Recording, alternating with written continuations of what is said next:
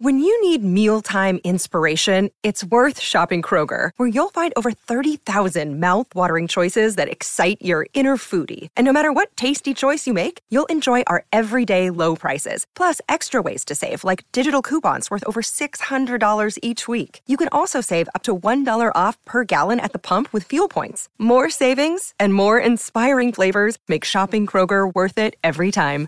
Kroger, fresh for everyone. Fuel restrictions apply.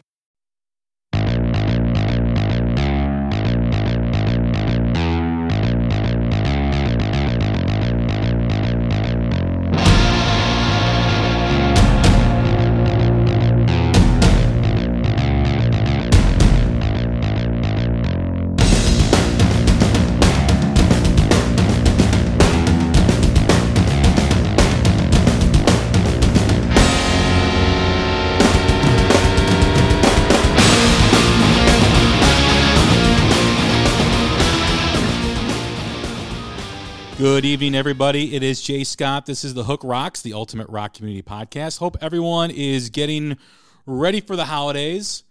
Hope everyone's ready for the relatives to come on by and annoy the crap out of you. I know uh, I'm not really looking forward to that, but it's one of those necessary evils during the holidays. To continue our Hook Rocks holiday series, I welcome back Tom and Zeus from the Shout It Out Loudcast. How you doing today, gentlemen? Hey Jay, how you doing? Thanks for having us. Appreciate you guys Jay, coming. thank you, buddy.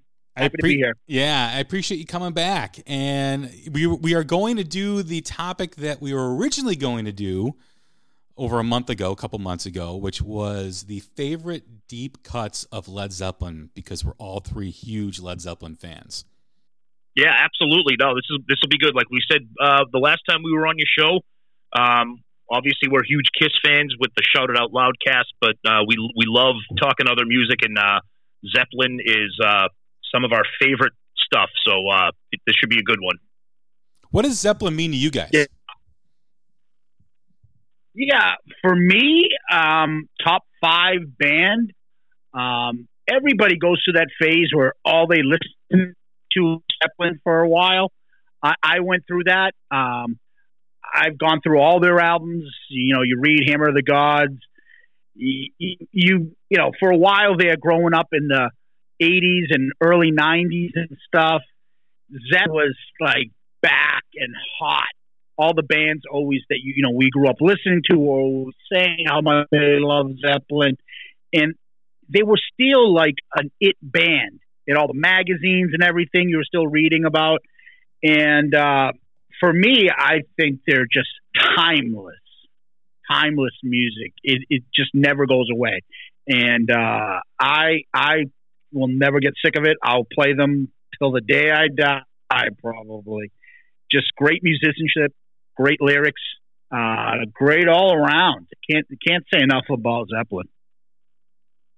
Yeah, I, I, I agree with that. I mean, Zeppelin is right up there on the the Mount Rushmore of bands for me. Um, they're everything a, a rock and roll band should be. You know, the swagger, the groove, the musicianship, the lyrics, the aura, the the mysticism, the just you know, you know, you got the you got Robert Plant, Jimmy Page. I mean, the, some people say the greatest drummer of all time, the greatest guitar player of all time. I mean, it's they're just the timeless band, and uh, you know, getting ready for a, for an episode like this, it was just great. Just you know, because I listen to Zeppelin all the time, but kind of sinking myself back into their catalog is just always fun to do. Zeppelin really is the band that could do it all, right? I mean, they could play a song yep. like Immigrant Song to rock and roll to That's the Way to All My Love. There really wasn't anything they couldn't do. They were they were they're timeless, but they were also way ahead of their time as well. I mean, the the ultimate test for a rock and roll band, a rock and roll artist, is standing the test of time. And what's great about Zeppelin is all their songs can be rediscovered over and over again, meaning that they they continue to sound fresh. They never sound dated. And you compare them to their, their contemporaries during that time, the late 60s, early 70s, and you really can't say that a lot of, about a lot of bands where you know, you just put on one of their records and it sounds like it was just it's just like a new release, like it was just released like two months ago. The way it sounds and the way it, you know sonically it was produced. To to me, Zeppelin is number one. I grew up as a Kiss fan. My cousin came over from California between my junior and senior year of high school with a duffel bag full of Zeppelin bootlegs, and that's all I listened to for two months. And by the time he left, I was all in on Led Zeppelin. Yeah, I mean, y- y- agreed. I mean, like you said, they can do it all. I mean, they can rock out when they need to. They can slow it down with some acoustic stuff. They obviously have like the blues groove. Um, you know, they can get into bluegrass. They can, I mean, every genre they can kind of nail. And depending on what your mood is for, uh, you know, that music is there for you. Um, and like you said, I think the freshness of their sound is is the thing that keeps them keeps them going. Like you said, it's you know we're almost in 2020. You know, when their first album came out, you know, what 1969, uh, 68 or whatever it was, and uh, you know, you put it on this day and it rocks harder than a lot of the bands that we hear now. Yeah, the the other part that I like is like as a kid growing up, you you could always picture yourself as a rock god like Jimmy Page or Robert Plant, the ultimate frontman, or even like banging away at the bass and doing the crazy stuff. Of course, who doesn't want to pretend that they're Bonham on the drums? Like every one of them had their song or showcase, and you put them all together with that mysticism, the the rock and roll excess, the crazy stories, the souls of the devil, uh, like all that just combined, and they were out in and gone in about a decade. It, it, it leads to that aura about them that they're that that's something special when they were together for those ten years. And uh, shame on us. Unfortunately, we weren't around really to go watch them live. But music is there; it's, it's timeless. I agree. I you know one of the things that contributes to their aura and makes them special is they don't oversaturate their audience. You know, like the Stones, or you can even say that about the Beatles too, as well. There's something about Zeppelin that remains a mystery, and they don't like you know everyone knows of them. Everyone knows they're great, but they don't. You're you're you're not constantly bombarded by Zeppelin this and Zeppelin that, you know, like you are with the Stones or with the Beatles or other bands that do that. I mean, a lot of artists today, especially a lot of pop artists, can learn a lesson from Zeppelin in how to keep your legacy going when you haven't made a record in almost 30 years. You know, I mean, I mean that says so much, and I think a lot of that has to do with Plant being the one out of the remaining three that really kind of slows down the train on the track that really kind of keeps you know like you guys said the mysticism with them the mystery of of led zeppelin and i think that creates its own its own thing like where people need more and need more and they won't give you more and that makes you want it more. Yeah absolutely. I think you're right. They're uh, unlike a lot of bands you know like primarily our favorite band kiss still around. We love it. Um, but you know like you said they came and went. And you know, you look at a band, you know, I'm not comparing them musically, but I would compare them maybe uh, uh, culturally in the effect that they have on the musical landscape. You look at a, at a band like The Doors, who came and went in less than a decade, pretty much primarily the, the bulk of the of their catalog, and they came and went, and you know, they have, you know, obviously a different style band, not a, not a hard rock band, but I think that kind of that mystery and that aura and the uniqueness of the sound is what pe- is what keeps people coming back for more. Uh, you know, Zeppelin obviously more so than the Doors. I'm a huge Doors fan. I don't know about you, but I think those bands that kind of did so much in such a short amount of time and then kind of came and went, um, and their music lives on. You know, in classic rock radio for better or for worse. Um, I think those are the bands that just will just be around forever. Yeah, the other thing to that is that there's something to be said that you know, Robert Plant and John Bonham were childhood friends. Neither of them were big stars. And then one dies, and the other one just says, "That's it. I'm not playing without my bandmate. That's it." And they and they stick to it. Maybe you know, I'll be albeit a couple here and there, but they Plant's like, I have no reason to do it. I don't want to be in this band without my brother. And, and he stood by it. So there's something pretty admirable about it, and it's respected um, because everyone's just been dying to see it, and they've been kind of like, mm, you know, Jimmy Page is wanted, John Paul Jones will go on with it, and Jason Bonham, John's son, was wanting to get in on it, and then Robert Plant's just like, yeah, I'm good, don't need it. And I think that has also kind of led to a lot of that, you know, the clamoring, like, and wanting more and stuff, leading them to kind of be still in the public eye. There was an interview with Robert Plant couple years ago on the House of Strombo. Uh, you can find it on YouTube, and it was a great interview because he talks about that. He talks about how when they did the reunion show in 2008, um, playing with Jason Bonham, although he did a great job, Plant had a difficult time getting through that show. Um, so I'm sure. Yeah, I, I, can imagine. Yeah, and then he also talks about when they toured with when Page and Plant did their tours in the early '90s. You know, when he's in front of yep. uh, you know in a festival of like 90,000, 80,000 people, him saying to himself, "I don't need this anymore. This doesn't excite me." And like you guys said, you know, they stuck. You know, he has stuck to it, right? He has said that he wants to move on and do other things, and he has you know whether it's the bluegrass stuff with uh, the the I forget her name Alison Krauss, or yep. with its with his current band, it's more of a rockabilly style. He has done that, and even with the Honeydrippers, right after the you know Zeppelin disbanded, even though I'm not a big fan of it, I have to respect the fact that he's willing to push himself outside the boundaries and not just be known as the Led Zeppelin singer. So a lot of respect to Plant. I mean, how many how many artists today stick by those principles and you know like like zeus said you know never wavers he he he yeah, sticks to his word he's uh he, did you ever see the interview with charlie rose yes yeah did you see how many times charlie rose kept butting in and telling him well why don't you come back you were real close you were real close and he kept pushing and pushing and Plant was like no it was like he's just you could tell he's at peace with it he's like yeah. You're not going to convince me by guilt in the air on live TV. No. The answer is no. I'm all set. I don't need it. And you're right. Uh, I do respect that whole aspect of Robert's, uh, you know, um, I, I guess you would say his admiration. Huge Elvis fan. And he always talks about it so with such admiration for Elvis in the 50s. And I love that he does that. He, you know, the guy that, you know, doesn't need the money, doesn't need anything, and he likes the music. So I feel like doing some bluegrass with Alison Krauss, I'm going to do that.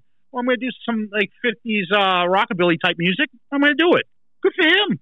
You know, he doesn't need the money. He's doing it for what he what he likes.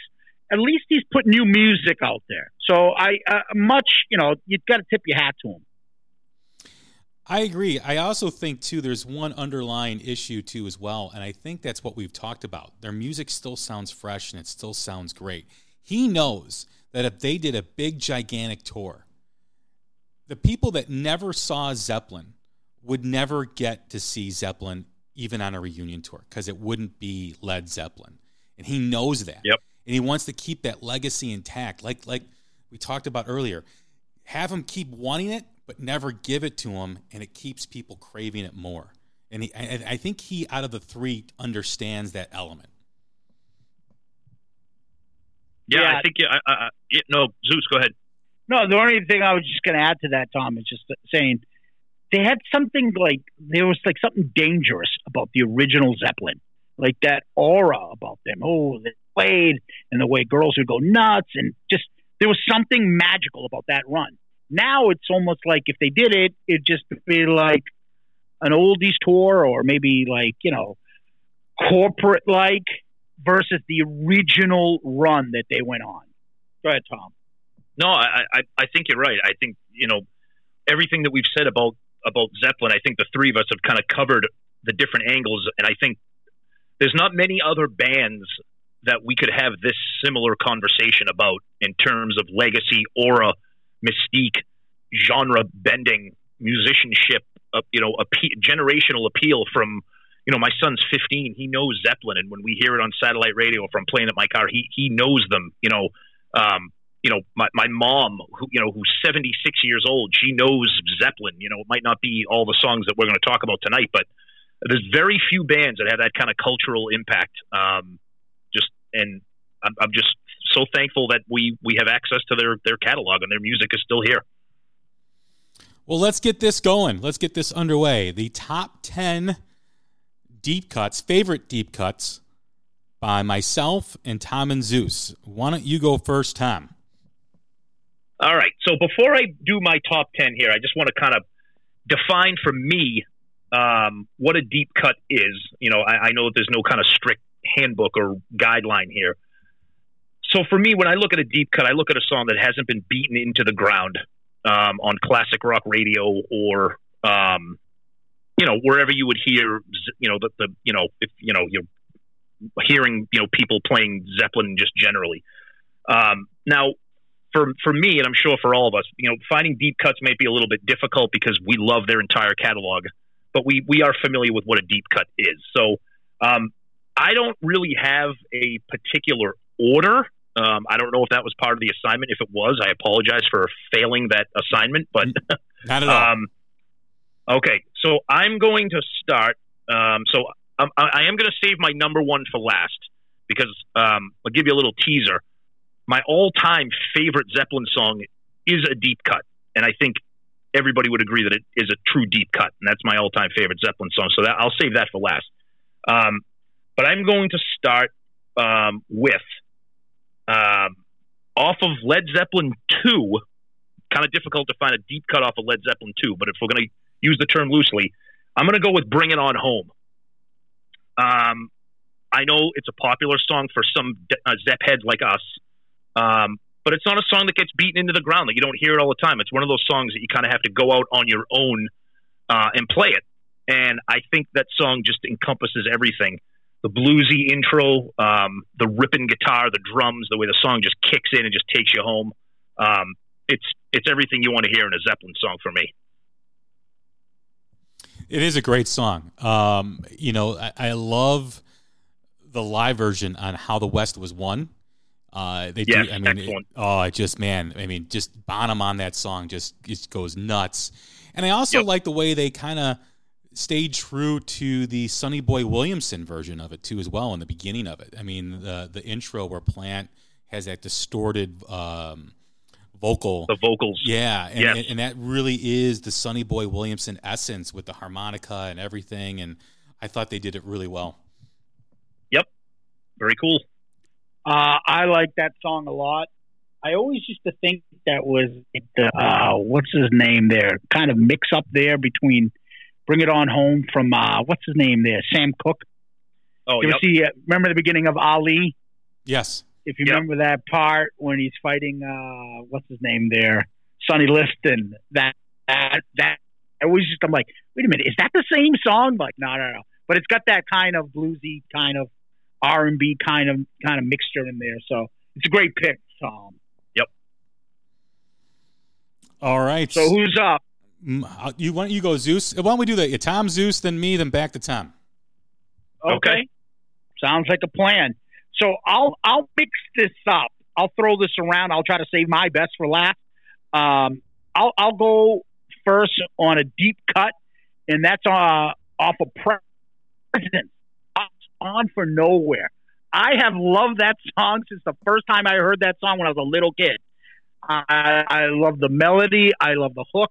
Um, I think it's so underrated. Presence gets kind of a bad rap. It's kind of like the forgotten um, Zepp album because you know everyone thinks Coda was just a throw in, and the last album was. Um, now, I'm, now I'm drawing a blank here. Um, What's the last album? The Coda. Coda. There. You, Co- not Coda. before Coda. In, oh, uh, in, in through the, the out door. Yeah. In through the out door. So I'm like, I think Presence gets a bad rap, and they've got some really good songs. Hots on for Nowhere is one of my favorites. Yeah, I, I, that was that was very close to making my list. Uh, Presence is Presence is full of uh, a lot of underappreciated songs for sure. Hots on for Nowhere was uh, was almost on my list. Yeah, I just I, I've always enjoyed that song. It, it almost made my list too as well. Um, you know, I just love the breakdown and the chorus of that of that song. Uh, like you said, Zeus Presence is a is a forgotten album, an underappreciated album, and really was not looked upon very fondly by a lot of fans when it first came out. But it seems to have gotten better with age. All right. Yeah. So, the vocals that he does on that, oh. the vocals are awesome. The way he plays with every word and every syllable in the, that album, especially when the drums stop and everything. Oh, it's just great. Go ahead, Tom. No, no, no. Jay's nope, up, right? Yeah, yeah, yeah. So my number 10 is Carouselambra from Ooh. In Through the Out Door. uh, I've always enjoyed this track. I know at this point in their career, John Paul Jones had taken over the production because of Page's drug use had gotten out of control. Uh, there was a lot, it was a lot more keyboard oriented, but the arrangement on that song, whether it's the the, the disco boogie beginning down to the moody breakdown in the middle of the song. Uh, it's just it, it it elevates throughout the whole song. It's it's one of my favorites on that album. The song I, I, I will I wouldn't um, I won't say it's one of my favorites, but I will say it does have a, a an interesting little groove to it. Uh, and you're right; those later albums were very, very synth heavy. Um, you know, it was of the time, and John Paul Jones did kind of command a lot of the band's uh, catalog. But yeah, it's an interesting song. Surely a deep cut if we're using that term. Yeah, I, I like the groove on that. I think it's a funky little tune. Um, and you're right; it's less guitar rock Jimmy, more John Paul Jones production. But it's got that moody part in the middle of the song, you know, with Page and, and Plant's vocals, and and it, and it all of a sudden it elevates right back up, and I I just like that that that push and pull of the song. Absolutely. All right, so back to me for uh, number nine. Um, I got a lot of songs off of this album. It's my it's my favorite Zeppelin album. Um, it has it has some hits and it has some songs that um, should have been monster hits. Um, I don't know if this song should have been a monster hit, but it's a, it's definitely deep cut for me, and I think the simplicity of it is what makes it a deep cut for me, and that is "Black Country Woman" off of Physical Graffiti. Um, I love the basic simplicity of it. That little riff, and then and then Bonham comes in with just a simple beat. Um, it's just a really cool song. I feel when I listen to the song, I'm like, I could play that. I, I feel like I could play that. If I took enough time, I could teach myself to play that song. And um, and I think one of the most enjoyable parts of that song is the very, very beginning during the recording when the airplane flies overhead and you can hear play Robert Plant go, nah, nah, leave it. And then the song just kind of kicks in. It's just a really cool song. Just like we like we've said, look at all these songs we've picked so far, all different type of uh, of music, and I just think this is a really cool tune. I love that song. I, I, like you said, Bonham's drums, you know, in the end and in, in the middle of it, just elevate the song to another level. It's got that bluegrass, bluesy type feel, folksy type feel to it. It's it's just very well done. Yeah, Tom knows I'm a huge country music fan, and I just love this stuff. I love them because it just it gives you that image of the '70s. They're in some like castle in some part of where yep. overlooking the ocean and they just got a bonfire going at night, drinking and just a couple guitars and stuff. And you know, Bonham's just banging away on his like either his thigh or a little uh, yep. something he's got in his hand or something. But like it just gives you that image stripped down. These guys are just nasty musicians, and they could entertain you with the simplest of of instruments. Yep. And it's just a, a really fun song. Cool. Yeah, I had this in mind, Tom, too. All right, so me, I'm going to go to my favorite Zepp album, and I'm going to go to um, one that I have a lot of songs off of, and that is Zepp 3. I'll start off with Out on the Tiles, one of the few rockers on that album. Um, great beat, great lyrics, guitar, It, has got it all, and it and it and it kind of stands out on a mostly acoustic album. But that song rocks. So out on the tiles on Zeppelin three is my second pick. So, uh, so I did have out on the tiles kind of in the in the list there, and I think like like Zeus said, it's a, it's a ripper of a song on an album that's kind of a little bit quieter. Um, and I think the thing about out on the tiles that I love, I think it's got one of the best choruses in the entire Zeppelin catalog, like a real cool sing along chorus. Um, just a, a very cool tune for sure. The history of that song is interesting. The melody was written by John Bonham after a night of drinking.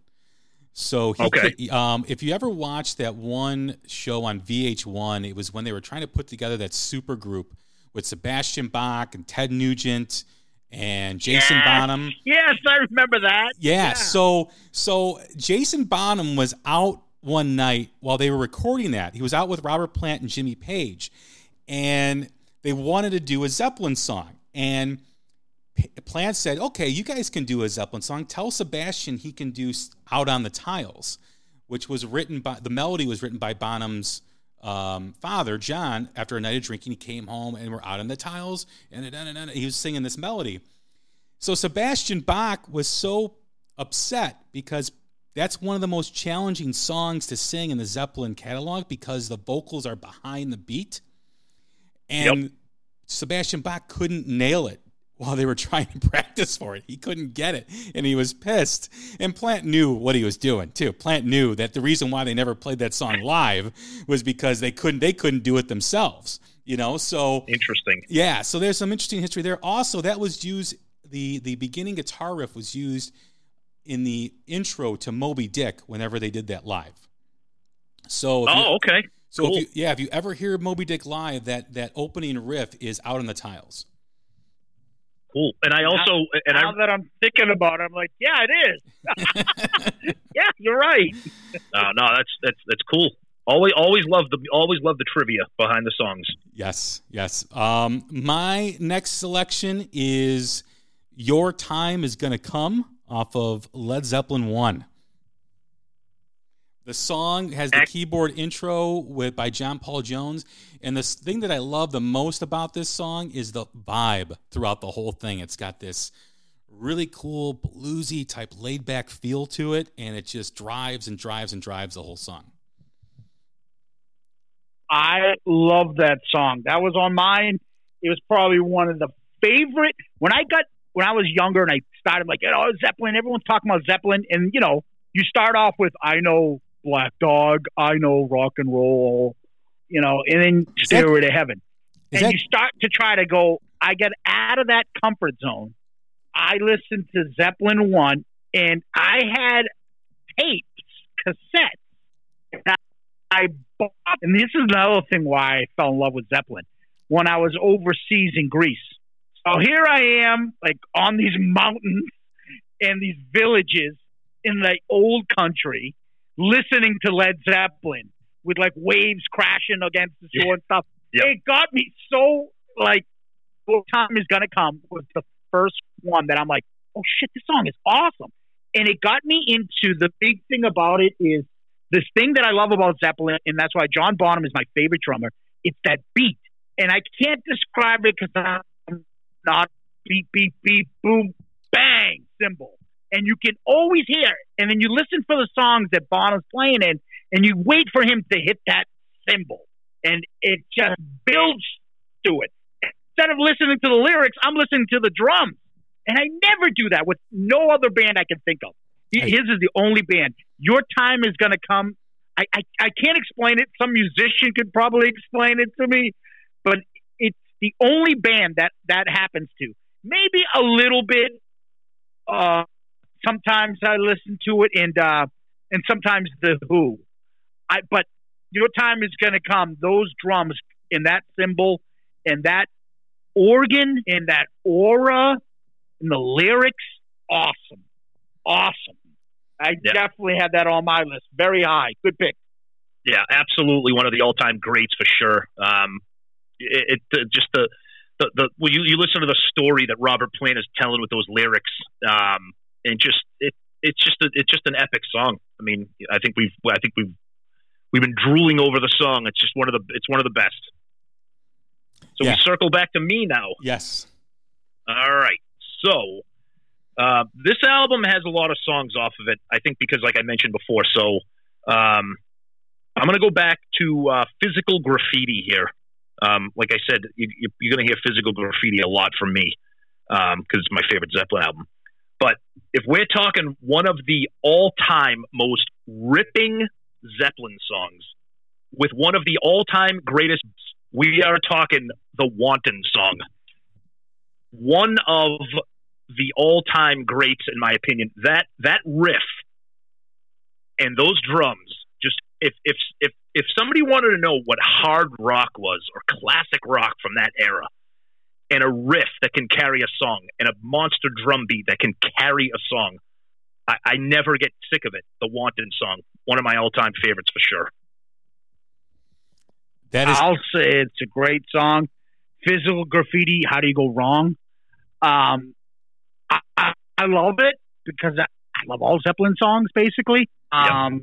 Not much else to say. I'm not. I mean, it's not not a fit of mine. It's a good song. Yeah, no, it's it's a great song off of Physical Graffiti. Things that Zeus mentioned too about Bonham and his drums. Bonham is unique in his drumming because he doesn't play to Jones; he plays to Page, and you know that's what makes John Paul Jones so much more you know you have to appreciate him so much more because he's trying to play to a drummer who's not playing to him he's playing to a drummer that's playing to the lead guitar player and that's challenging yep. to do that and that's what makes john paul jones so special but it also makes bonham so unique as well absolutely yep and that's a great way to describe it because i can't again i'm not a musician so i can't put my finger on what stands out about his drumming because for every time there's a little pause in the chorus or something, there's that part where Bonham will do something spectacular. Like specifically in your time is going to come after the chorus. You, it's almost like a mini solo. It's a mini drum solo in between every chorus, and then you wait for it and you listen to it and you wait for that cymbal to come in. It, one song, no different. I mean, it's just she's on a different planet as far as I'm concerned, as far as drummers go. Yep. Funny, funny All story. Right, well, real quick, Sorry, funny, go, yeah, go ahead, funny, funny story. Uh, I told this on a previous episode a, a couple weeks back. My son had heard the "Fool in the Rain" drum isolation track on YouTube. If you guys haven't checked it out, it's John Bonham and it's the "Fool in the Rain" isolation. So all you hear is the drums. So I'm playing it for my son, and he's 14, and he goes, "Well, Dad, all they're doing is looping it." I'm like, oh, I'm like wow. I'm like, yeah, there's no loop, man. There's no loop. That's one take. No, not nope. That's one take. You know. That's how good he is. That's funny. Um. All right. I'll. Uh. I'm gonna. I'm gonna stick to uh, physical graffiti. I'm gonna try to take a song from Tommy before he gets to it. Okay. Um but speaking of that image that I have in my head of being on the ocean, waves crashing, the old country and stuff, I'm going to go to Down by the Seaside. Love that song. Ooh, that's a it's really deep one. Aura, just that I, I can't just.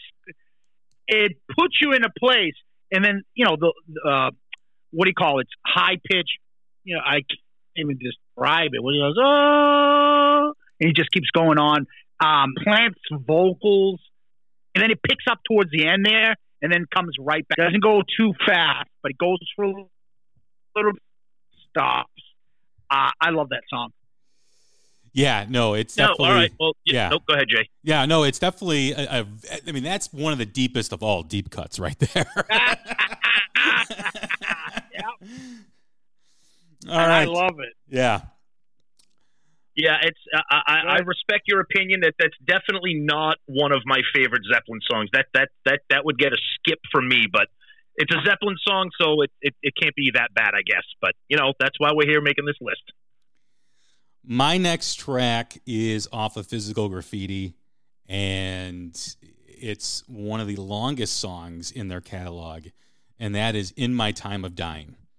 Just an absolute rocker. I mean, the the the slow and how it just builds up and then it's just and then it ends, you know, like in this ridiculous fashion where Robert Plant says cough, you know, and and it's just it's got so many things going on. It really pays tribute to the Delta blues in the beginning, and then it just keeps revving up throughout the whole song. It, it's just an absolute, an absolute classic. Well, that was going to be my number one. Sorry, because Tom. that has since the first time I got physical graffiti to this day.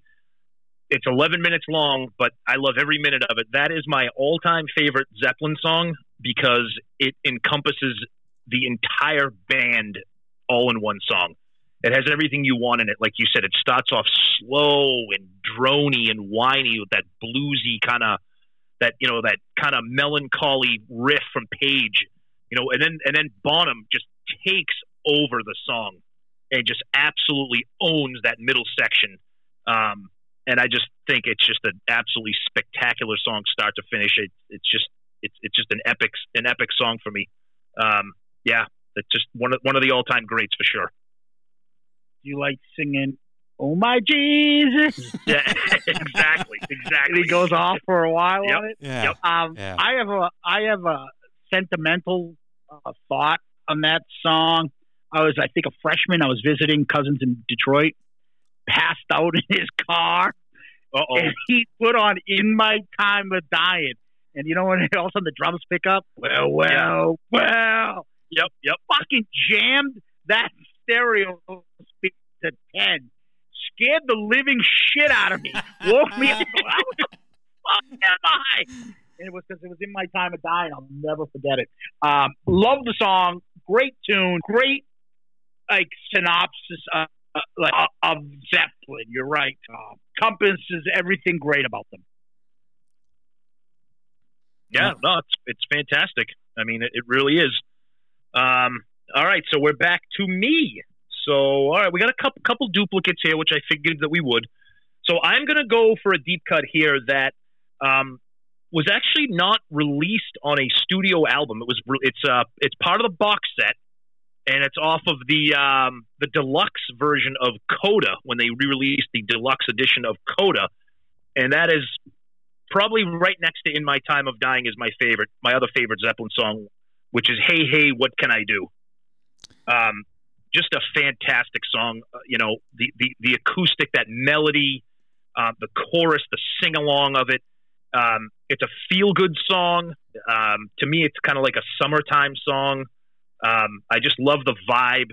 Um, it, it, it's just a, it's just a really great song, and you know, it strikes me how a song so amazing was not available, you know, as a studio release that they threw it on the box set and then re-released it off of Coda, and it, it, it's just a, a really a really excellent song, well written, well crafted.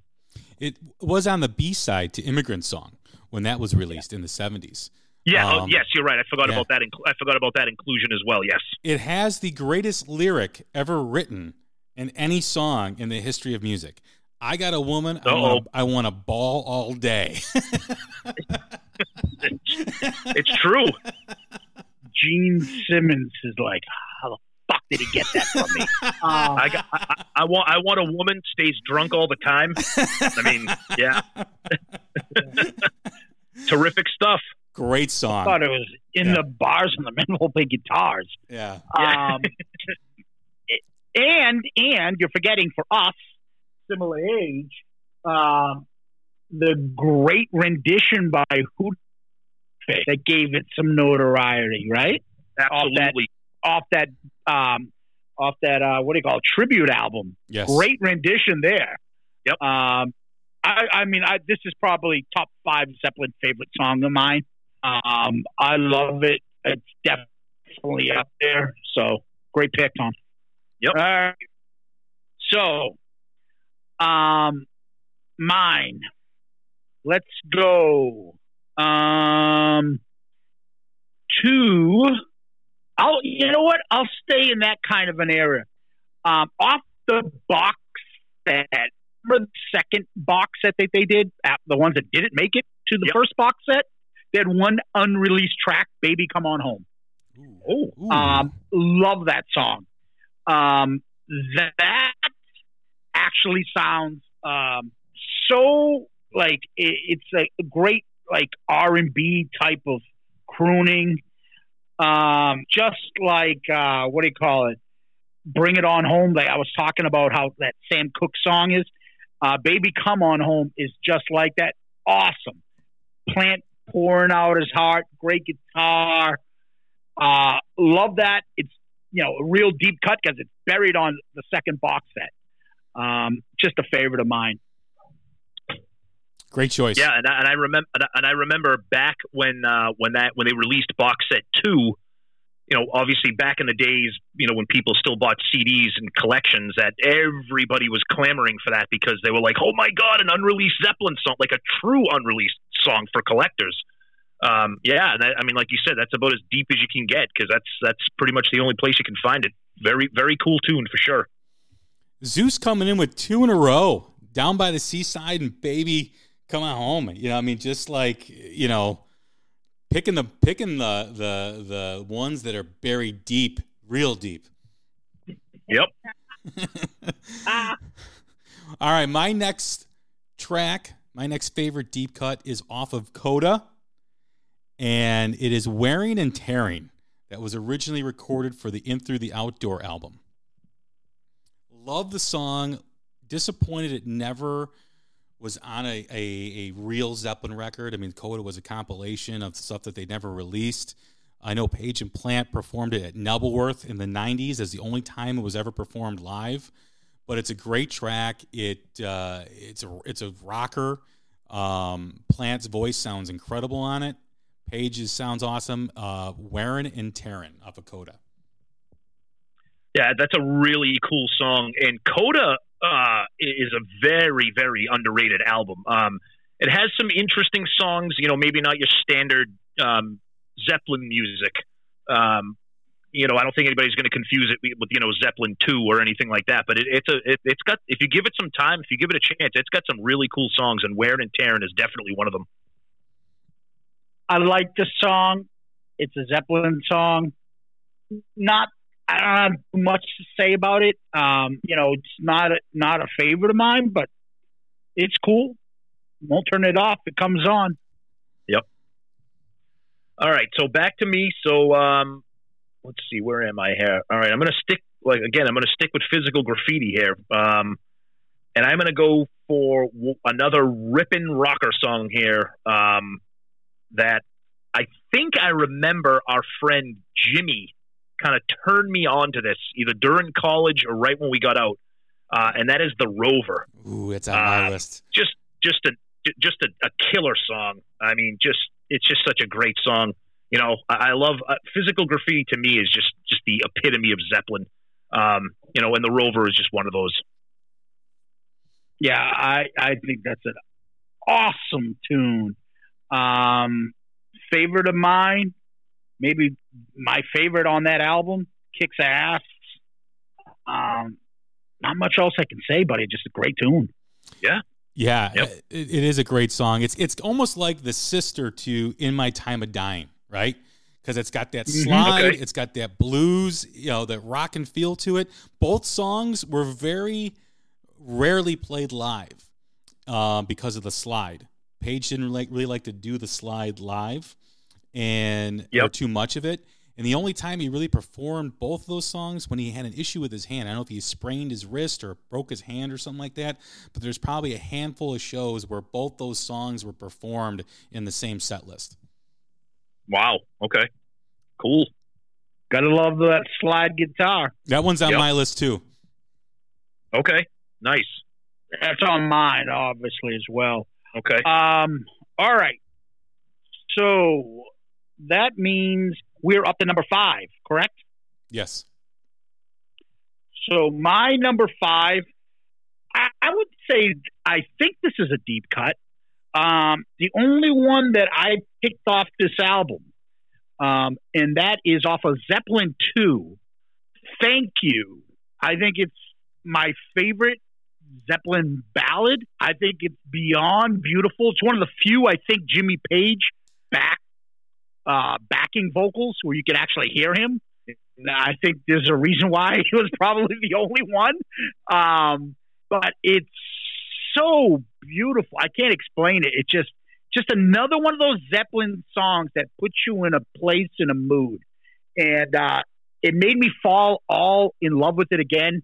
If any of you uh, True Blood fans out there remember that it was the end scene of the series uh, at their ta- at the I think it was the Thanksgiving table at the end of the the series, uh, and they they played this out of the blue, and it just made me fall in love with the song all over again. Okay, if you watch it, if it's probably on YouTube, it, well, it would make more sense if you saw the series, but it, it's just a great way to end the series. It just reminded me how awesome that song is. I love this song yeah, too. A, yeah. No, I, go ahead, Jay. Yeah, go, no, go ahead, Jay. I, I, love this song too. It um, it really resonates when you hear it live. If you ever hear? Have you ever have a chance to go on YouTube and and search "You Thank You" live during the Zeppelin years? It it sounds incredible. It sounds incredible off the studio album, but they add such a couple. They they, they had a couple new elements to the song as they played it, and it really comes alive when you when you do hear a live performance of it. Yeah, it's a it's a beautiful song. It's an it's an amazing song. I mean, it really is just one of the one of the all time great ballads. And and you don't think of Zeppelin as a ballad band because they didn't really have any, you know, true ballads. And, and at that time, a rock band doing a ballad was kind of unique. And uh, this is just one of the one of the greats for sure. It was a Plant's lyrics supposedly oh, to his wife. Yeah, and um, you know, just if the sun refused to shine. Yeah. Oh, They'll when still the be you and me. Yeah. crumbled to the seas. Oh my god, those are timeless, timeless. Oh, I love it, love it. Good stuff. Uh, all right, my next track is. We kind of had an offline discussion before we got on about deep cuts and what are deep cuts, and this is one that going back to the 80s and 90s was a deep track and, and maybe some people don't consider it a deep track anymore because of being in movies or you know on soundtracks. But when the levee breaks from Led Zeppelin four, to me was one of the forgotten songs when, that I heard when I was a kid off of Led Zeppelin four, and I loved the the essence of the song. Bon, uh, Bonzo's drums are just absolutely phenomenal in, and I think this is one of the songs that was recorded in the stairwell in that castle in England when they got the echo from the drum uh, on the drum track or whatever. Yep. Very unique sonically. Just love the track, and you know, of course, it mentions Chicago, so I got to have it in there. You know. Yep, the song is amazing, and it's funny because our generation, I think we're all roughly the same age. Um, I remember me personally, I was introduced to When the Levee Breaks by hearing Rhymin' and Stealing by the Beastie Boys. And I remember hearing that song, and one of my friends, when we were listening to that, they were like, "Do you know what that's from?" And I'm like, "What do you mean, what that's from?" Like, I, I didn't even know what sampling was at the time. I even heard of it. They're like, "You have to hear when the levee breaks. That's where the Beastie Boys got this from." And it's like you just said, the drums are just thunderous beyond belief. The song is just epic. Um, and I, I, don't, I don't have a problem with you uh, considering it a, a, a deep cut. Um, I, I think it's just uh, it's just an epic song for sure. It just showcases Bonham. Is there a better part in a Zeppelin song when that bridge takes off in the middle of when the levee breaks yeah. and Robert goes nuts? Oh, oh my God! I just live for that. I don't know, like ten seconds of him going nuts. Yeah. Yep. Oh. All I know is something blah blah blah blah blah Chicago. yep. Yeah. It's awesome. I just love it. It's just insane great tune. That you know, guitar, harmonica, oh, just insane, insane. Yep. All right, so it's we bring it back to me. I'm gonna go. Um, let's see. I'm gonna go back to Led Zeppelin three, one of my all-time favorites. Um, and there was a performance that kind of highlighted how epic this song is, and uh, that is Gallows Pole. Um, and I absolutely love love the studio version of this, but the version that Page and Plant did on their Unledded that MTV performance is just it just takes the song to another level. Um, and it's just a fantastic song. It tells a cool story. Um, the acoustic guitar, I just love when Page is playing the acoustic guitar. Obviously, we know he can rip, um, you know, on the electric. But when when he's when he's kicking it in with that acoustic, it's just such a really cool song. I agree. And in fact, the Page and Plant performance on MTV was what reintroduced me to the song because I was not a big fan of it as a Zeppelin fan. Yep. It was one of the songs that I skipped over whenever I was listening to Led Zeppelin 3. And when I heard that performance live on MTV, it kind of just made it sound brand new again. Oh, absolutely. Um, that this was on my list. Uh, definitely one of my favorite, actually, Zeppelin songs. I love the uh, the lyrics. Just kicks ass. When I was younger, laughing about thinking, oh, the guy took everybody and he banged his sister, and now he's laughing.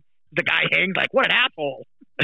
um, you know, but it's a great tune. I, I, I just the whole Zeppelin three. It's in my wheelhouse, and I love Gallows Pole. Nice. So, to me, I think this is six. I'm going to stay there before you take it all from me. Uh, I'm going to go to Celebration Day. That is another one of those kind of is it acoustic? Is it not acoustic? And it picks up. Awesome song. I just love the way the song just consistently builds and builds and builds. And again, it just stays in the mood of Zeppelin 3, the forgotten album, too. Uh, that it's just, you know, it's just one of those things that if, if something is your album, every track is magical, and this is magical to me. Celebration Day is like one of those songs for me that when I think of great Zeppelin songs, I never consider, and then I'll be I'll hear it. I'm like, this is a really good song. This is a great song, but it's it's never like I don't know what it is. It's never like in the forefront of me when I think of Zeppelin songs, but I never turn it off, and I always love it when I hear it. Oh yeah, it's just like Zeus was saying the you know the acoustic heavy Zeppelin three, and this just has a such a really cool chorus. Um, you know, just I mean, what what can you say? It's just a very cool song, and Zeppelin three is that special album uh, that has a lot of these unique songs, and that and Celebration Day is one of them. And just listen to the drums on that song. Oh yeah, it's like there's a whole solo of the drums doesn't even fit the music, but it just kicks ass as yep. usual. Yep. It's amazing. It's totally. amazing. I think we're on you, Jay. All right. I go back to Led Zeppelin 3. Seems to be popular wow. right now. And I go with one of my all time favorite songs. It's not my favorite, but it's one of my. Sometimes it can be, depending on my mood. But um, I love the song That's the Way. Just love the whole vibe to it. Love the lyrics. Love the arrangement. Love the way it makes me feel. Uh, it's it's been a song that I've always kind of kept with me wherever I go. It's always kind of a go-to song for me. Just a great track. Yeah, this is one of those songs where when I hear it, um, I have an acoustic guitar. I don't play it as often as I would like. Um, I'm trying to self teach my you know myself there, and when I hear that song, it, it makes me want to pick up my guitar and try to learn how to play that because it's just it's a beautiful song, just the simplicity of it, and uh, it's just more excellence from Zeppelin three. I think of the little girl from Sweden now, and all the fish lying in the water dead, dirty water dying. I think of I think of an environmental song, and then I also think of what do you call it, almost famous, right? Oh yeah, yeah. So that's a it's a great tune. How can you go wrong? It's Zeppelin three. Yep, yep. All right, so we're back to me, and uh, which means when we're back to me, that means we're back to physical graffiti. and uh, here, here, here's an interesting song. I, would be interested to hear what you guys think about this one because I don't hear a lot of people talking about this. I don't hear a lot of people playing it. Um, it's a little keyboard heavy from uh, from John Paul, but it's also got a little bit of rock to it, and that is Night Flight off of Physical Graffiti. Um, I just really like the vibe of it. I like how the keyboard, the organs are kind of rolling in the background while while you know Bonham is pounding away and the it it it, it kind of takes off. It has the chorus and those keyboards are kind of just constantly kind of rolling in the background. I think it's a very cool song, really interesting vibe, and a, a another cool chorus as well. Love that track. I love Night Flight. Such a, nice. I mean, I mean, it just, you know, Plant's vocals on it are very like uh, sensitive. The way he starts out with it, you know, like it's it doesn't when when the song starts out, you don't know the direction it's going to go, and then it goes down to this rockin' blues type of song to it, and it's I love the drums from Bonham. It's a song that was not played a lot live, unfortunately, but I think it's one of the best tracks off of Physical Graffiti. Nice. Yeah, um, um, you got me. Uh, I love Night Flight. I think it's a beautiful song. Cool. Um, kicks ass. Just great melody, great everything. So awesome. All right, Zeus, All right. what do we got? I'm trying to think. Do I have anything other than physical graffiti and Zeppelin three? Uh, let's go with. You start out with Hots for no, um, Hots Off for Nowhere or Hots On for Nowhere. I know. I was off to a great start and stayed with Baby Come On Home. Um, I'm going to go with. Um, I'm going to save that. It's my number one, so I want to save this one. Um, I'm going to go with. I'll stay on physical graffiti. I'll stay with Houses of the Holy. I don't know how that wasn't on Houses of the Holy. It's a great tune, little rocker there. Um, I thought they. I, I don't know how. You know, it's one of the few songs I can think of that don't stay on the album, go on to another album. It's the title of your album. But I, I just love the, I love the song. I love the melody. I love uh, the vocals on it too. Yeah, I think that's a Zeppelin. I think that's a, Zeppelin thing. You know, let's not put the title track on the album. Let's save it and put it on the uh, the next album. But uh, yeah, no, what can you say? Great song, classic. Yep it's a good song. It's never been really in my wheelhouse for Zeppelin. Um, of course, it's a Zeppelin song, so I'm always going to listen to it. But you know, for me, it never it never connected like some of the other stuff did. Okay, cool. Jay, what do you got? All right, I'm going to go to Houses of the Holy. And you know, maybe somebody, you know, maybe people don't consider this a deep cut. I do. It's one of their big strong ballads, and that's the Rain Song. And you know, this again goes back to when we were younger. It was a song that was not played a lot, and it still fairly is not you know mainstream or in the wheel of a radio station. But I always think this song, compared to Stairway to Heaven, I go with the Rain Song all the time, every day. I love the Rain Song, and I'll never forget in college we had a friend who was a monster of a Zeppelin fan, the way Zeus and I were with Kiss. And he couldn't understand how I love the Rain song. And I love those Zeppelin songs that take a while to, they kind of take you somewhere. You start off at point A and you end up at point B. It takes you a while to get there. Um, but they, you, you, go along for the ride. And I think the Rain song is just a, a really, really excellent crafted song. Very cool song to listen to. Um, I'm wondering which friend that was. Billy. And I happen to agree with him. Guys, okay. I don't know where you're going with the rain song. It's just, I think the rain song is the stereotypical anti Zeppelin fan thought of Led Zeppelin. Oh, listen to this dreary, whiny song. Oh, I'm not a fan of it. Um, while I can appreciate that's why Zeppelin is Zeppelin, everyone has their you know favorite types. I, I just found this to be too excessive. Um, but you know, who might have complained? There are millions of people that love this song. So Zeus. Okay. Up, oh, that's why. Upon us all, a little rain must fall. There you go. okay, that is true. That is true. All right. So where are we here? Uh, hold on a second. Let me pull up my list. Okay. So I am going to slow it down a little bit. Of course, I'm going to have to go back to physical graffiti because that's that's what I can't help it. I can't help it. These are all songs that I love, and they're all deep cuts. But I'm going to slow it down because one of my favorite slow tempo songs and Zeus is giving me a look right now because we're on video, and I hope I'm not stealing it from him. But if I am, too bad because Jay stole in my time of dying.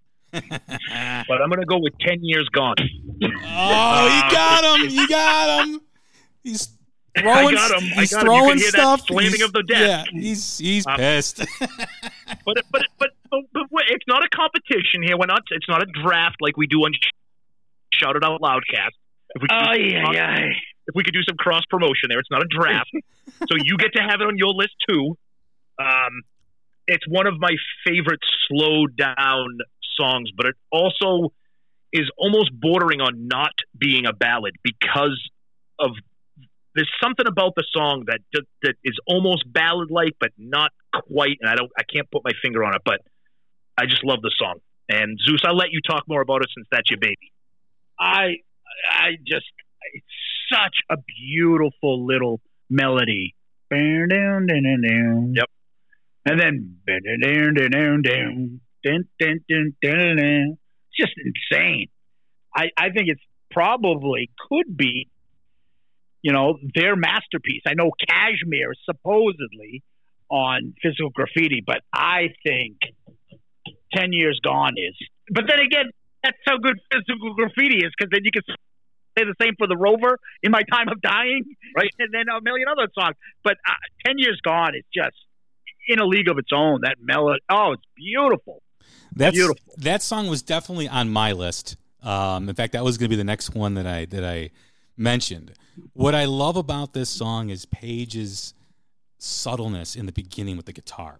You know, like he's kind of just you know strumming the guitar and he's playing this beautiful melody, and that metal melody keeps growing and growing, and you know, Plant's vocals come in as you hear the the simplicity of, of Page's playing in the background, and then you know the lyrics and the, what the song is about, the meaning of the song is just it, it, it is the complete package once again for Led Zeppelin.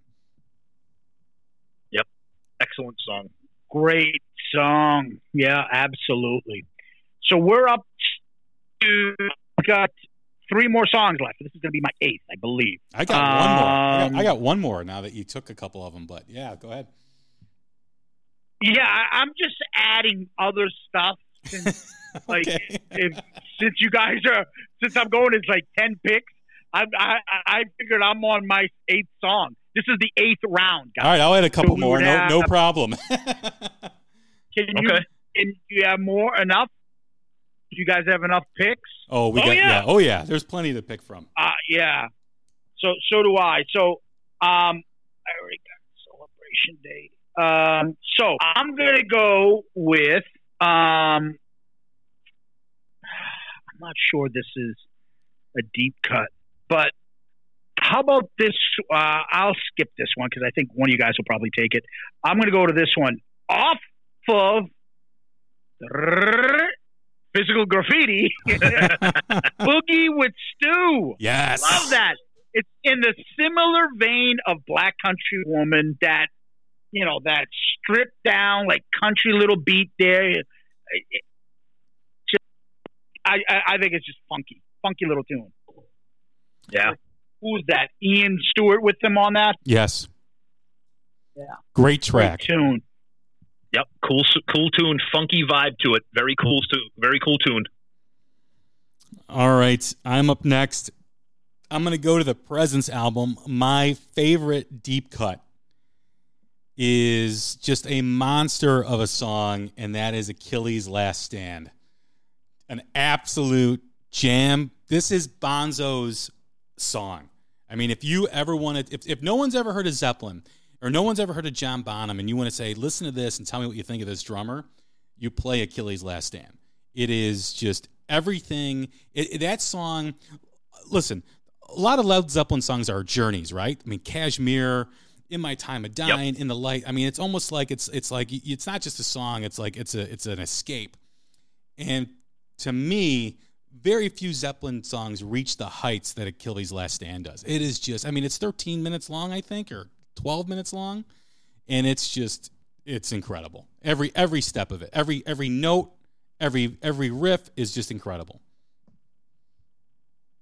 Yeah, the song's a monster for sure, like you said, and, and Zeppelin has a way of making you really enjoy these long songs. Like we talked, you know, in my time of dying, eleven minute song. Uh, it, it, to me, it doesn't feel like it. Achilles' Last Stand is the same thing. It's a, it's like a like a you're taking a trip with the band. Great stuff. Love taking it. a trip with the band. I'll beat you.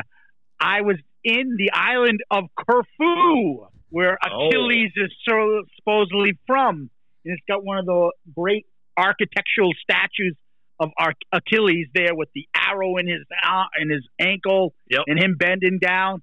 While I played Achilles' Last Stand when I was a teenager, listening to that, rocking out.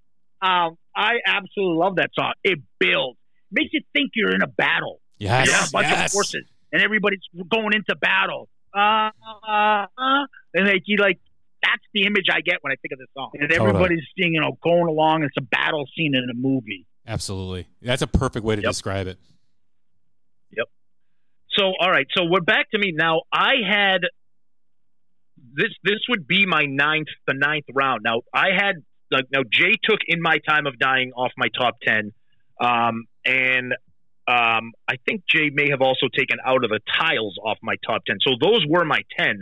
Um, but we we can we can can we'll we'll kind of make it a ten round thing here because we love talking Zeppelin. So um, I'm going to uh, stick with the Presence album and I'm going to go with a really cool tune, funky vibe. You don't hear a lot of people talking about this, and that is Royal Orleans. Mm. Um, I, I really like the vibe of this. I think, um, you know, again, Bonham kind of carrying the stuff. It's it's a different sounding Zeppelin song, um, and I think it's another one off of Presence that kind of gets buried because Presence, for some unknown reason, just kind of isn't up there with some of the other uh, some of the other uh, Zeppelin albums. But Royal Orleans has always been a fun favorite for me.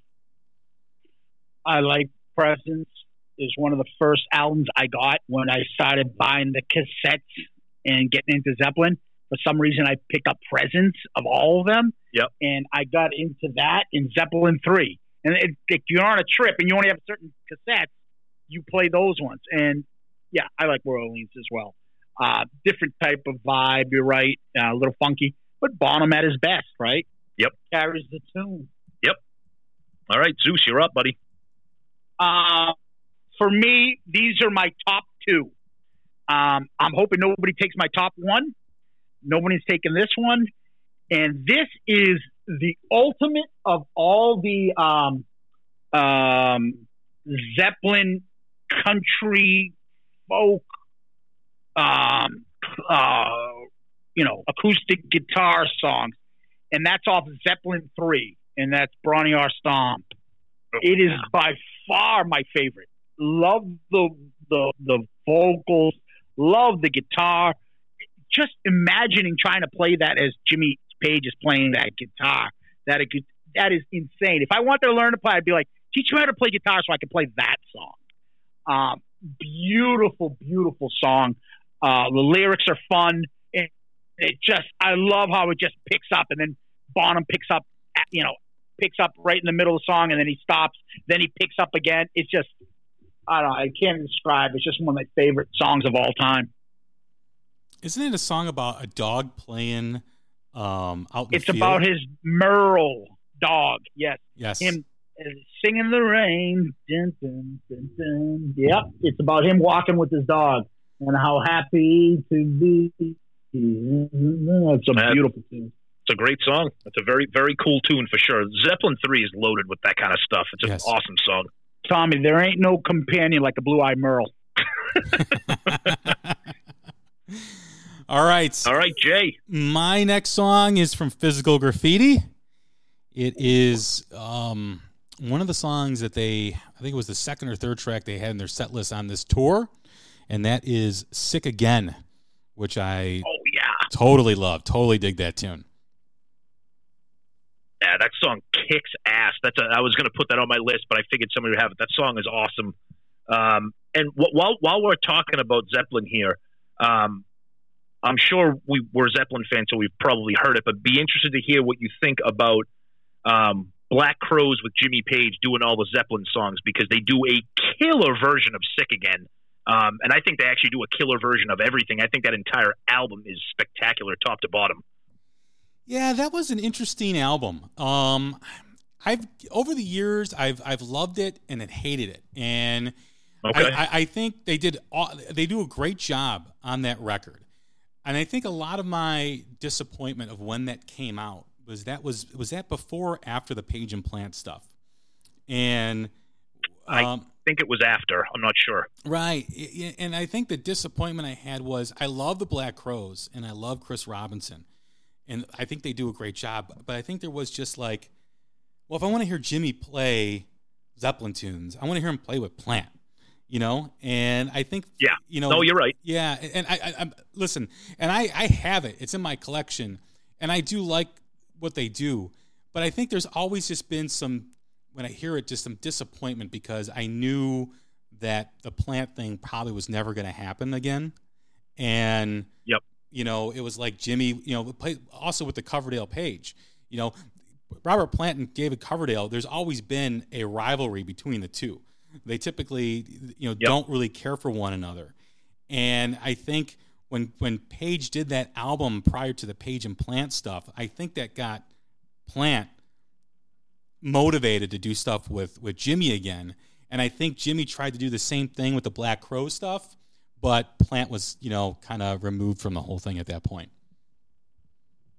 Yeah, I think the I think that Black Crow Zeppelin album just kind of scratched a little itch you know, because I, I like you, I'm a huge Black Crowes fan, and you know, having Page with them, I just I thought it was an interesting collaboration. I thought they did. I think uh, Chris Robinson's voice is is well suited for a lot of those songs, so it, it was an interesting collaboration. But but back to the song "Sick Again," um, killer song. Like, like you said, anything off Physical Graffiti is is going to be excellent. So yeah, Zeus, "Sick Again." Good song. Just another way to end a great album. Just a continue continuation of that whole whole physical graffiti album. Um, can't say enough about it. It's a good tune. Yeah. All right, so we'll wrap it up. We're back to me, um, and this uh, uh, this was kind of on the cusp of making my list, but because a couple of my my songs were stolen, I'm going to throw it in here because it's an odd song. Um, it, it kind of has a weird vibe to it. It's not really like your true Zeppelin song, but it's I guess I like it because it is unique and it's off a of Coda, and that is Poor Tom. Um, oh wow, wow. and, and and I yeah, and I see I, I'm glad that's the reaction I wanted. I like it because I like the shuffle from Bonham on it. I like the way Plant is singing. It's not a song I'm going to go to all the time, but if I'm if I got Zeppelin in my car and it's on shuffle and I hear it, I like it. It's it's a cool song. Like you know, it's obviously not a hit, um, but I like it. I think it's an interesting kind of experiment that, that Zeppelin did, and I, and I like the drive of it with Bonham kind of shuffling through the song. Um, that's your down by the seaside, isn't it? Okay, I'll take it. I'll own it. Yep, that's okay. Yeah, poor Tom. Poor Tom, right? so Poor Tom. Poor Tom. That's okay. Hey, hey, if I'm gonna if I'm gonna go out, hey, I wanted to go out within my time of dying, but instead I'm gonna go out with poor Tom. Poor Tom. Yeah. All right. Nobody picked this. This was my number one. This is my favorite Zeppelin song. I talk about this song on our Kiss podcast, Shout It Out Loudcast, all the time. And that is no, it's not off of Zeppelin 3. No, it's not off of Physical Graffiti. It's off Zeppelin 1. Mm. How many more times is by far my favorite, favorite Zeppelin song. Um, it, I don't know where to begin. The beginning bass, that riff, that John Paul Jones, and then it just goes in, and then the bridge, and then he screeches, and then back to the Dun, dun, dun, dun. Oh my God, it kicks ass. There's an early, early, like 1968 version of that online on YouTube. You can catch them doing it. Unbelievable. Jimmy's playing some sort of a, um, I, I don't know what kind of guitar he's got. Like it's a little psychedelic guitar there. I don't know. Awesome, awesome YouTube clip of it. Uh, I, I can't, I can't tell you how much that middle bridge when he sings a couple different types of songs in the middle of how many more times. Amongst them is that Albert King song yes. that we talked about.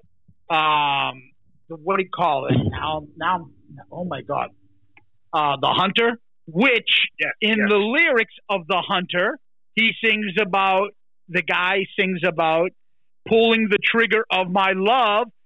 Although Robert Plant doesn't say gun, He says, "Of my love." Yep. That's when the drum, the the the the the beat the picks up again. But that song does say pulls the trigger of my love gun, Yep. in which Paul Stanley steals from Zeppelin, stealing it from Albert King. Love the backstory, love the lyrics, love the guitar, love the bass, love the drums. The drums are insane on that song. The lyrics, everything great about Led Zeppelin is in that song. And that's how I'm finishing. Cool. Interesting. Yeah, I, I, I was gonna, I was gonna throw that song on my list, but I kind of knew that that was your song. So because we're such good friends, I let you have it. Thank you. Jay, go ahead. interesting note about that song was that was responsible for the decades long rift between Page and Jeff Beck because in the guitar solo it's a blatant ripoff of Beck's Bolero and Jeff Beck was pissed for a long time at Okay. Jimmy Page for probably you know 10 to 20 years they didn't speak to each other cuz Beck was adamant about Page stealing that from the quintessential Jeff Beck instrumental. I mean, every guitar player from the '80s, late '70s was in, was influenced by that piece of music, and Beck always, you know, or, or at that time at least, was very very upset with Jimmy Page. Great song though, one of my favorites. Um, that was actually going to be one that I picked because I ran out of songs, but yeah, a great great song. Nice. Yeah, I would, I would have told Jeff Beck get in line with everybody else that that's upset about Zeppelin stealing shit yeah, exactly. That's Yep. the, you know, and I've mentioned this before on some other episodes too. Like you hear all these Zeppelin fans get all over Greta Van Fleet about stealing Zeppelin's sound, and I'm like, do you realize that you're talking about Zeppelin, who pretty much stole almost everything on every record that they have, whether it's when the levee breaks or Oh, it's like, come on, you know? Well, Especially that debut album. Yeah, Oh, yeah. yeah. You know, Yep. Let's just change a couple words and not give credit to somebody. Right, Right, right.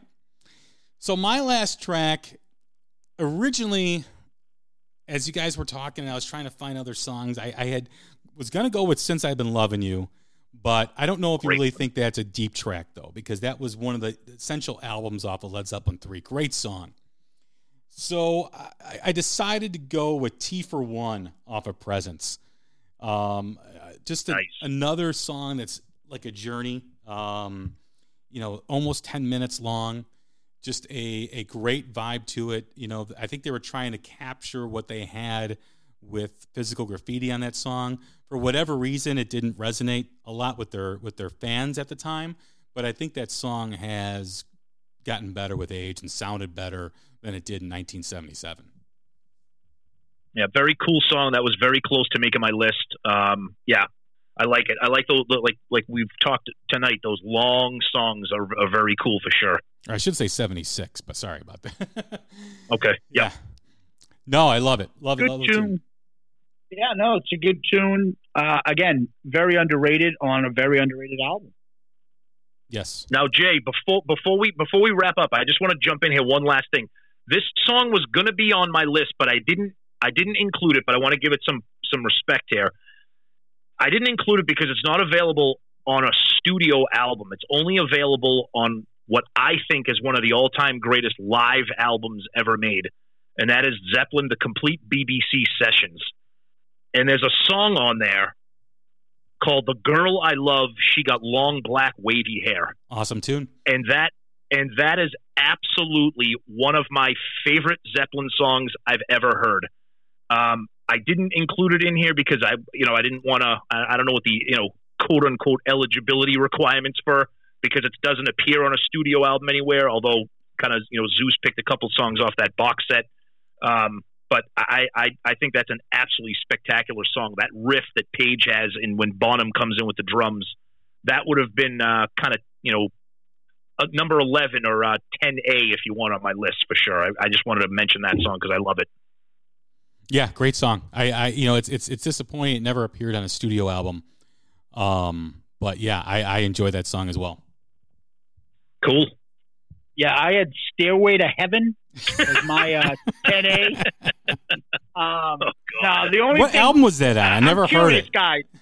I'm curious, guys. What would you have said if I had Going to California or Dancing Days. Would you say those are deep cuts? No, I actually don't think that Houses of the Holy is a deep cut, but that's okay. Those going to California and Dancing Days, in my in my opinion, I don't think I think those are teetering on the verge, but I I, I don't know. Yeah, I didn't put them in because I thought they weren't. I thought, eh, I think they're not deep cuts. Yeah, I I I, I know you picked Houses of the Holy. I think that's kind of borderline as well. Really? Yeah. What about me Yeah. picking? Oh, a- I bet- what about me picking Achilles' Last Stand?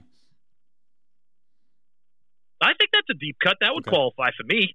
I think that's a deep cut because I think you have to like Zeppelin to know that. I I I think of the people that don't have Zeppelin albums.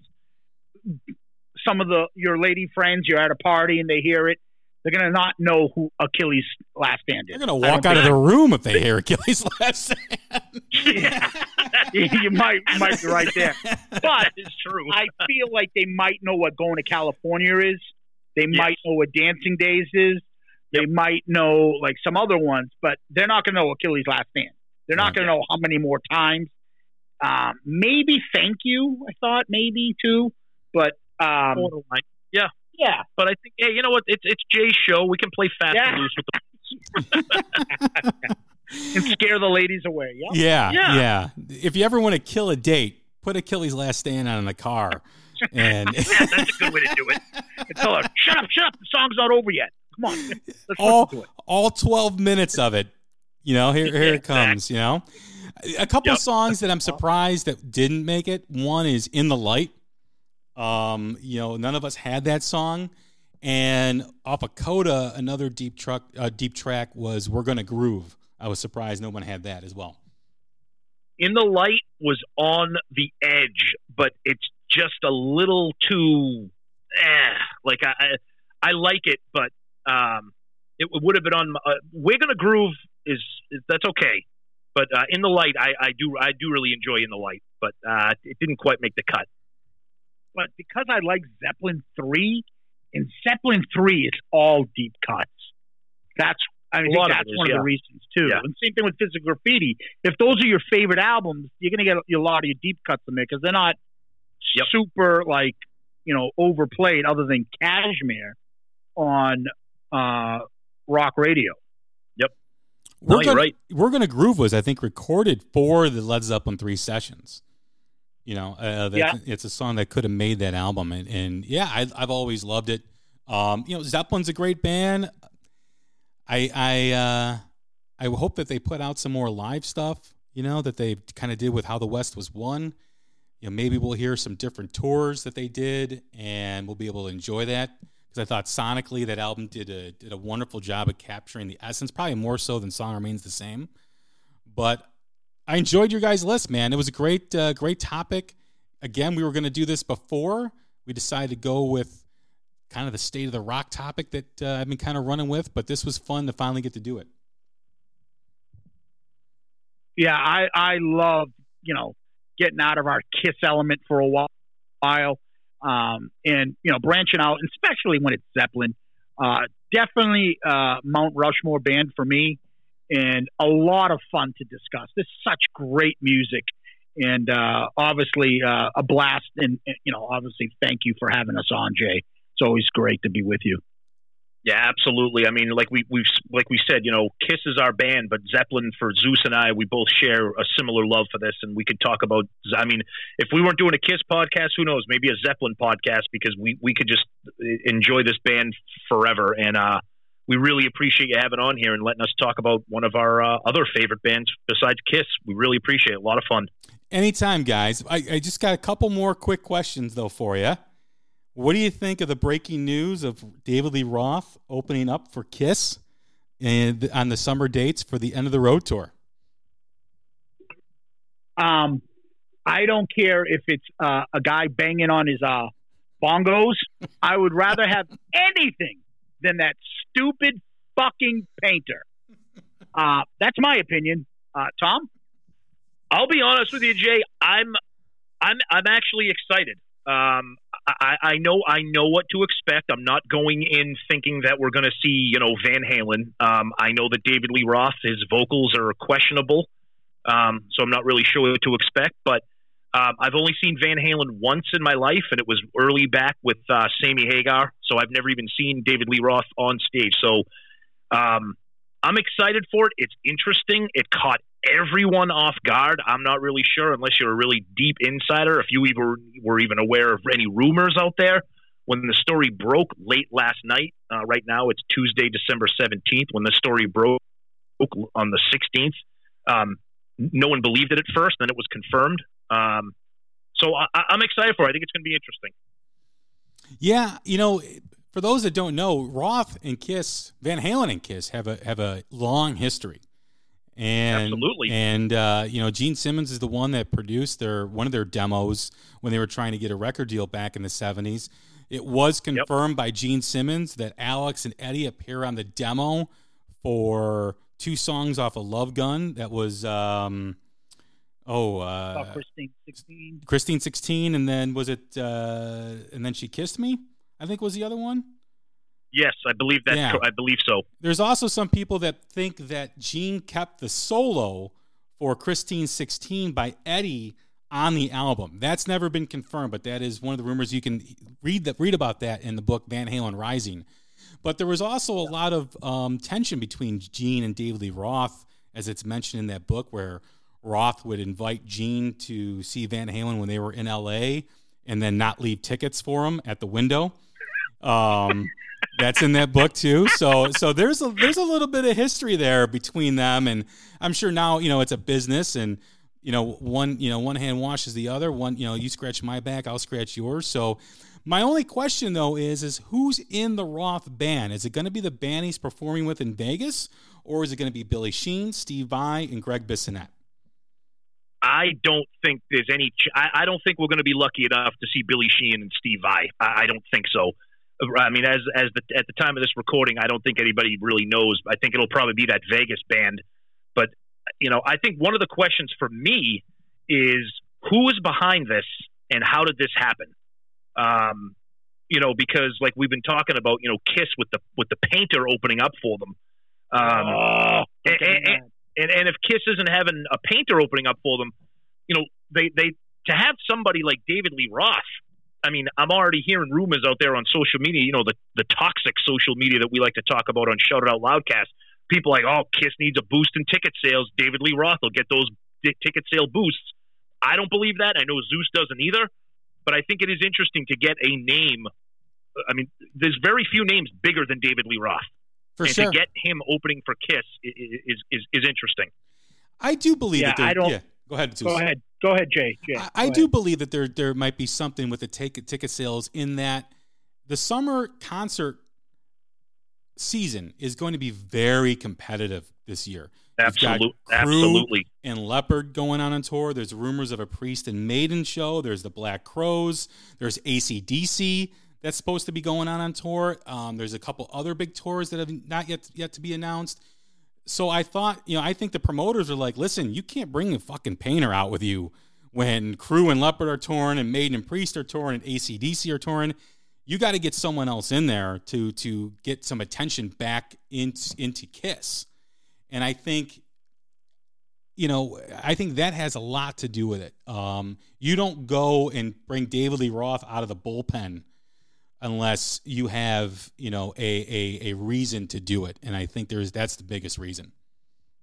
Yeah, I think it might be. I think it might be to to, to put them over the top. Um, because Kiss is selling tickets, but like you said, in order to remain visible and remain competitive, um, because people only have a finite amount of concert dollars to spend.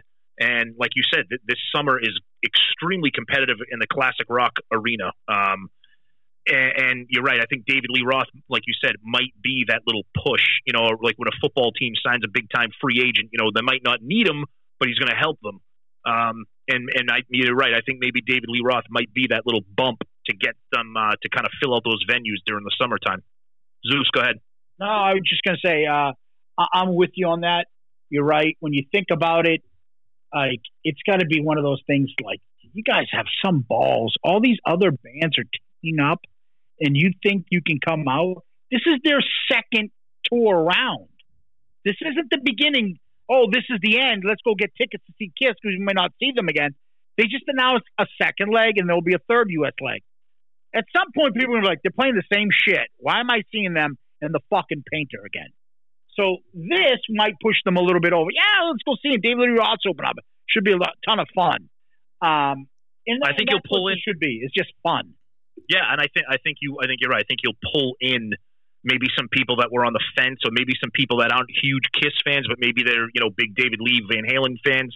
I think it'll help. I don't think I don't, I'm not really sure how much Kiss needed it, but it's definitely going to be a, a boost and, and increase their their their visibility for sure. Yeah. Yeah. And it's not I'm like agreement. Yeah, and it's not like it's been a long time since they just did their first round. I mean, it was last year. You know, so they're coming around very soon to similar markets that are close to the places they played once before. And like Zeus said, you know, I mean, people already saw him. And you got to have someone, something else to bring them back in the door. They're not going to go see Kiss again if there's no, you know, if the guy's got his, uh, you know, his, uh, his, what do you call it, his, uh, easel out and painting, and you're doing paint by number while you're waiting for Kiss. You know, So- What you? What Jay? You don't want to hear cold gin for the one hundredth million time? Uh, only Well, if it's done by well, like well- midgets. That's a different subject matter. I'm sorry, I don't want to get us off course. Well, But well, you know that real, set list is another pet peeve of mine. But that's re- another, re- real quick before we wrap it up here, Jay, if you give me a second here. So, about, talking about the painter and the uh, opening band, I thought it was interesting that over the weekend, uh, Kiss is in Japan right now as we speak, and over the weekend, uh, David Garibaldi, the, the the the artist who's been opening for Kiss, uh, he was in the states and he was doing his performances at football stadiums before. I don't know if it was the halftime or before the game. Um, he was performing at a uh, at a Kansas City Chiefs game, and it caught my attention. And I'm like, well, wait a minute. So this guy, they didn't bring him to Japan. Like, what's going on? And then, you know, less than 24 hours later, the news breaks that David Lee Roth is opening up for them uh, when they come back to the states. So, kind of an interesting uh, timeline, and um, you know, it's it's getting people to talk about Kiss. That's for sure. If they weren't talking about him before. I wonder what the cut is that Roth's getting. You know, because considering Gene and Paul are, you know, tight asses, I wonder how much he's getting per show. A lot more than the, interesting. a lot of people, a lot of people have been talking about that too, and that that's going to be an interesting thing because you know that'll come out. yeah. Because I mean, he, he's going to want more than the painter. You know, so Oh yeah. Oh, absolutely, absolutely. Well, all right, guys. I do appreciate you doing this. Once again, Tom and Zeus from the Shout It Out Loudcast, one of the greatest Great Kiss podcasts out there. If you haven't checked them out, go do so. Lots of laughs. They've got a uh, a- great topic, which is the what, what's it? The the what are you what are you annoyed with most? The social media posts and the and and all. You know, I I voted for the social media post. The the you know the Paul Stanley social media post, which is driving me nuts. But go check them out. They do a great job. Um, always a welcome guest here on the podcast. The Hook rocks. Thanks again, guys. Thank you, Jay. We enjoy it. Oh, what? Happy holidays to you and your happy holidays to you and your family. Thank you. Yeah, I was just going to say Jay, that. Merry thank- Christmas. Merry Christmas, Happy Holidays, Jay. Thank you, thank you to all your listeners out there. Have a safe and healthy uh, holiday season, and uh, looking forward to a great new year coming up, buddy. All right, thanks, guys. Once again, this is Jay Scott. This is the Hook Rocks, the Ultimate Rock Community Podcast. Merry Christmas, everyone. Happy holidays. We'll talk again soon. Thank you.